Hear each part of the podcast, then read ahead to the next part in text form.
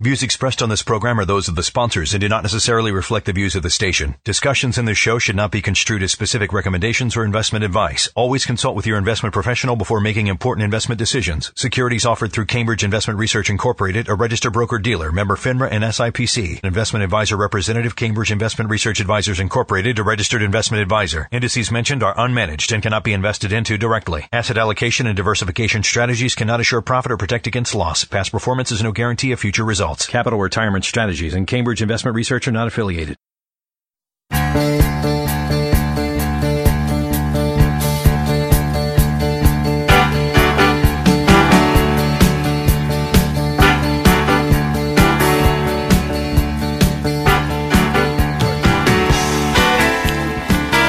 right, welcome to Plan for Life Now. I'm Steve Killiani. And I'm Dave Murray, and I'll just start with what I was talking about off the air.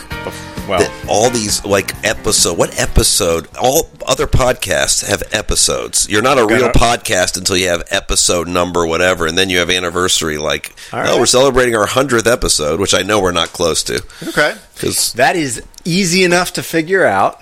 Not right now while we're on the air, but I will figure that out, and I promise you then you can say, "Welcome to Plan for Life Now, episode whatever." okay. It'll By be a nice time- intro for you since you intro the podcast. By the time this one gets posted, it will have an episode number, and by the time we intro the next one, or I intro the next one, I will be able to say episode. I'm guessing twenty-five. I have a feeling it's somewhere in that neighborhood. somewhere around there. Um, well, welcome to the show, whatever episode we are on. um, we wanted to tackle today a particular discussion that is going on right now with regards to tax reform. Right. How will the Trump tax reform, if it even happens? Right. So if you're listening to this and the whole thing didn't work out, Yeah. then you might want to go to the next episode. Yeah, well, here we are on October 30th, and you know, as they've been doing, they they got the budget passed last week, which was part of the first step in the process. And there's a lot of things being kicked around as part of this tax reform, and of course, the question is: you want to lower taxes? Republicans want to lower taxes. But at the same time, they don't want to add a tremendous amount to the deficit. So how do you pay for it? Well, you've got to, you know, can't close some loopholes or, or cancel out a few other right. things. All with the, I was going to say guys, that's not the right word. All with the goal of helping the middle class. I like the the first way you put it better. But um, yeah, and I mean some of the things that have been kicked around. There have been discussions about no longer being able to deduct state taxes.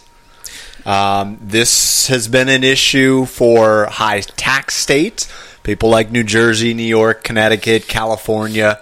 I'd say to a lesser extent here in Maryland, but same sort of thing. You need to be able to deduct the state tax. It's bad enough that you have these state You don't- taxes. Was everyone going to live in Delaware and Florida? you don't need to be able to do anything. I think that's you know what that's opened some people's eyes. You know, they're talking they were kicking around. I haven't heard this lately, but there was talk of maybe getting rid of the mortgage interest deduction. Now, that is such a popular thing. yeah, especially for all us homeowners.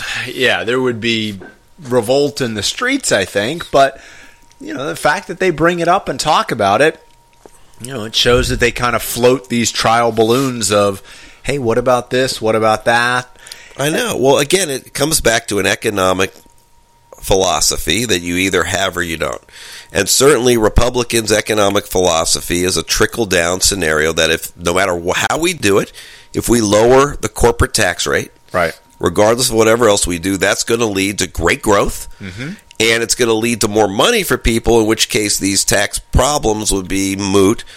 Uh, or at least muted because of of having more money. That's a philosophy that is either going to prove out if they were to do this to be right or wrong, but that is the Well- that is the bottom line philosophy. Right, exactly. So, one of the things that has been proposed is decreasing, and this has been incredibly confusing because, of the president, um, is decreasing that 401k deduction.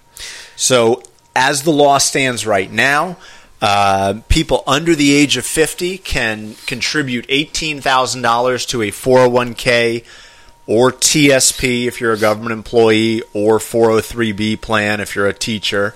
You can contribute 18,000 and that reduces your taxable income. Or or I should say and if you're over 50, you could do an extra $6,000. Right. Right? So for a lot of our clients, I mean, I'd say the majority of our clients, they're contributing $24,000 to their 401k or TSP each year. And that's what they're allowed to do. A lot of the time when we meet with them in their late 50s, early 60s, they're in peak earning years. So they're, and maybe on top of that, kids are out of the house, so one less expense, or many less expenses. So now they're able to contribute that full $24,000 to their retirement accounts. So one of the proposals has been reducing this. And of course, there have been different numbers thrown around, but one that we've seen is down to $2,400. Right. That's the one I saw jumped out. Right. And that would be I, I'm just I'm trying to figure out how that's good. Well, okay, let's. Although, and I should have prepped you because I normally now Steve and I don't do a lot of prep for these segments besides what we're going to talk about. But I should have mentioned this because I forgot. But I'll Okay. just do it while we're talking. Your man, your main man, who we talked about in a previous podcast, is in favor of this. Your man, Richard Thaler. Richard Thaler. Yeah, he says yeah, um, and I think basically what he's the behavior psychologist, Right. economic Nobel Prize guy, and he said I think his basic point was eh, a lot of people just don't put the money in in these anyway. Was Well- sort of his point. Okay, I'm, I'm I'll take you through the argument against, and then I'll I'll go through my argument. Um, the argument against, or, or I should clarify, the argument for reducing that contribution limit, you know, down from 18, 24,000 down to 2,400. The argument is that the vast majority of people don't contribute that much Right. right? And and this is true. I mean, the average contribution amount, uh, according to Fidelity, who you know they've got a lot of data from all the 401k plans they manage, it's about fifty eight hundred dollars, right, on an annual basis. So they're they're saying most people out there, you know, aren't coming close to this very high limit there. Um, and the second part of the argument here is, and this is a study, I have not read this study, um, but I'm going to use my own anecdotal personal evidence to argue against it. But there's a study that says um, most people don't base their retirement savings on how much money they're allowed to contribute to a retirement plan and how that money is taxed. Um, I'm going to agree Is this with the that. Perry Mason argument right now for lowering this? Because the the Perry. keep going. No, I'm I'm done. That's That's, that's, it. That's that is the argument there. that Nobel Prize winner Richard Thaler is at least, and I sh- I don't even have. I was just like skimming when I was reading about this. Seems to, I guess his point is as a behavioral psychologist, economic guy, since most people don't do it anyway. That's an argument for this okay reduction. But let's re- let's remember. and I, and I hear the argument you just said. Um, and I'm I'm gonna I want you to do the rebuttal because I want to see if I just agree 100 percent with you or 98 percent, and I have something to add. Well, let's also clarify and remember what Richard Thaler. I, I don't want to say what he won the Nobel Prize for because it was a lot of research. But one of the things that he won the Nobel Prize for was arguing to Congress to institute these automatic enrollments, right, in 401k plans. And I don't remember the numbers, but we went through this last in the last podcast. We talked about how since automatic enrollment had been instituted, participation rates in 401k plans had gone from 50% to 90%. Right. That's right. That's what you were doubled. talking about once, I think. Yeah. And that was, yeah, like I said, that's not the reason he got it, but that certainly raised his profile. Um, and so it was one of the reasons. And like he talks about, that is a nudge. There was nothing changed. There was nothing new offered. It wasn't more money to do this. It was this little, hey, you can opt out instead of opting in. Right, there, doubled the participation rates. I, I would argue the very same sort of thing here, where if you say, well, the limit's not 18,000, the limit's 2,400, people are going to, you know, the people that might have contributed 18,000, they're just going to contribute 2,400. Right. Right? And I, I would also say, from personal experience, we lived through the Bush tax cuts when that also coincided with increasing plan contribution limits. Right? For years and years, the contribution limit to an IRA was two thousand dollars. Right? That was Right. I, I don't know when it goes back to maybe 1983 tax reform or, or 86 somewhere in there. So for years it was just two thousand dollars, and then Bush came in and they passed the tax reform and they bumped it up to four thousand. Then it went to five thousand. Now it's at fifty five hundred and blah blah blah. Well, you know how much people contribute to those that from our experience, they contribute whatever they're allowed to contribute. Right. and they're not taking any Right. extra money and saying, "Oh yeah, I'm going to contribute to this other account." Right. Right. In, in our experience, 90 to 95% of savings is done in retirement accounts, not in after tax accounts. Hey, I've got some extra money. I'm going to do this. Most are they contribute whatever the limit is that they're allowed to contribute. Right. That's people who actually save for retirement. My point is basically, um, as we're in a society more and more that has no pensions, you need to be able to somehow, with all the expenses you have, and with incomes not really going up, you need to do the best you can to save for retirement. Some people Yeah. get that. And they take advantage of this, and over a long period of time, they actually, and then that's by the time we meet them. Now they're getting closer to retirement, and they actually can do it. We can mm-hmm. actually, with Social Security, have a chance. Right. Why would we take the ability away from those who actually get it to have the chance, No, I mean that's the larger point. have the of all this. opportunity? Who cares about people who don't do it? They are just don't get it. Yeah. Let's give the people who have a chance the opportunity to do it. Well, why would we ever take that away when it's getting harder and harder to even be able to do this? No, that's that's the larger picture. There is to say, you know, we know there's a retirement problem. We've talked many times about how people don't have pensions and they don't have as much Social Security as a percentage of income. So let's make it harder for them to save. You know, let's put up another obstacle that that doesn't make any sense. Now, I understand you're trying to balance, you know, who's getting the benefits and who's not, but like you said, why are we penalizing these these people who are doing the right thing, that are thinking ahead and and you know, saving all this money for retirement? Right. So, to to illustrate this, and I, I'm certainly available if anyone needs uh, consultation. You know, in Congress, I can. You know, I'm I'm willing to consult. Fees are very reasonable, um, as in free.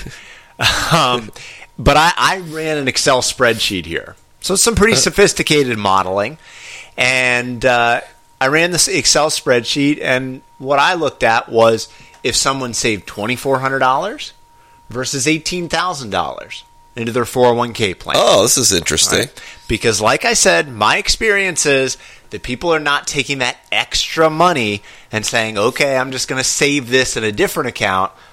No, they just spend that extra money. It's much better if they can put it into the retirement account. Um, so, let's say that you're age 50 you know, I, I started originally. I did age forty, and then I said, you know what? Nobody listening's even close to that. Let's say you're fifty, or I can do one for fifty-five, and you just save that twenty-four hundred versus the eighteen thousand from age fifty to age sixty-five. In the lower scenario, you and I assumed a, a market rate of return. I think seven percent here. You'd have sixty-seven thousand dollars, right? Okay. Versus five hundred and one thousand Wow. saving that you know that uh, 18,000. Now let's say you only had 10 years to go. And this is probably you know more of our clients who are still working, you know maybe they only have 5 years, 7 years, 10 years at the most. Just 10 years you see a difference of 38,000 versus 284,000. Okay, but all these other numbers, the other, the small limit numbers, Mm-hmm. you might it, you might have that for retiring. You're not going to retire. You have some money and you have Social Security versus having a chance. Right. And I'm I'm glad you did that extra work. I'm impressed that you did the extra work for the podcast because it just illustrates uh, with real numbers the point. Yeah. So I Trump says they're not going to touch the 401k, so I'm going to take him at his word. Well, that's what he said at one point, and then he said we're negotiating. You know, yeah, so I think you're right. I think his first utterance of "we're not going to touch it; it's safe." Right. I, oh, by the way, I don't want that just to be. Oh, I didn't know if people thought that was sarcastic or not, but I didn't want that to be just about Trump because Obama also said once, if you like your health insurance, you can keep it. Right. Uh, it's going to cost zillions of dollars more for Dave, and with the highest deductible ever. But technically, you're keeping it. So politicians yeah. tend to not tell the truth. Was my uh, point there? Yeah, of course. Oh yeah, I want to do right. something else. We're at the end here. Oh, okay. From now on, we're really. I'm getting. I'm in like podcast semantic mode today. Okay. By accident. One was we're going to have episodes from now on that right. you'll go Episode back. Numbers. The other is at the end of these podcasts, we should say, hey, you could share this podcast with someone. Good idea. It might not just be one of the normal clients who will listen to it a lot or whatever, but if you thought this this is interesting for someone, share it, and that way our podcast will become more popular. And we're not doing this for extra business because we don't get any extra business off yeah. these podcasts. We're doing it just because I'd like them to be more popular. Right and Steve would like that because if we're going to sit here and Steve's going to actually do work for these because I did.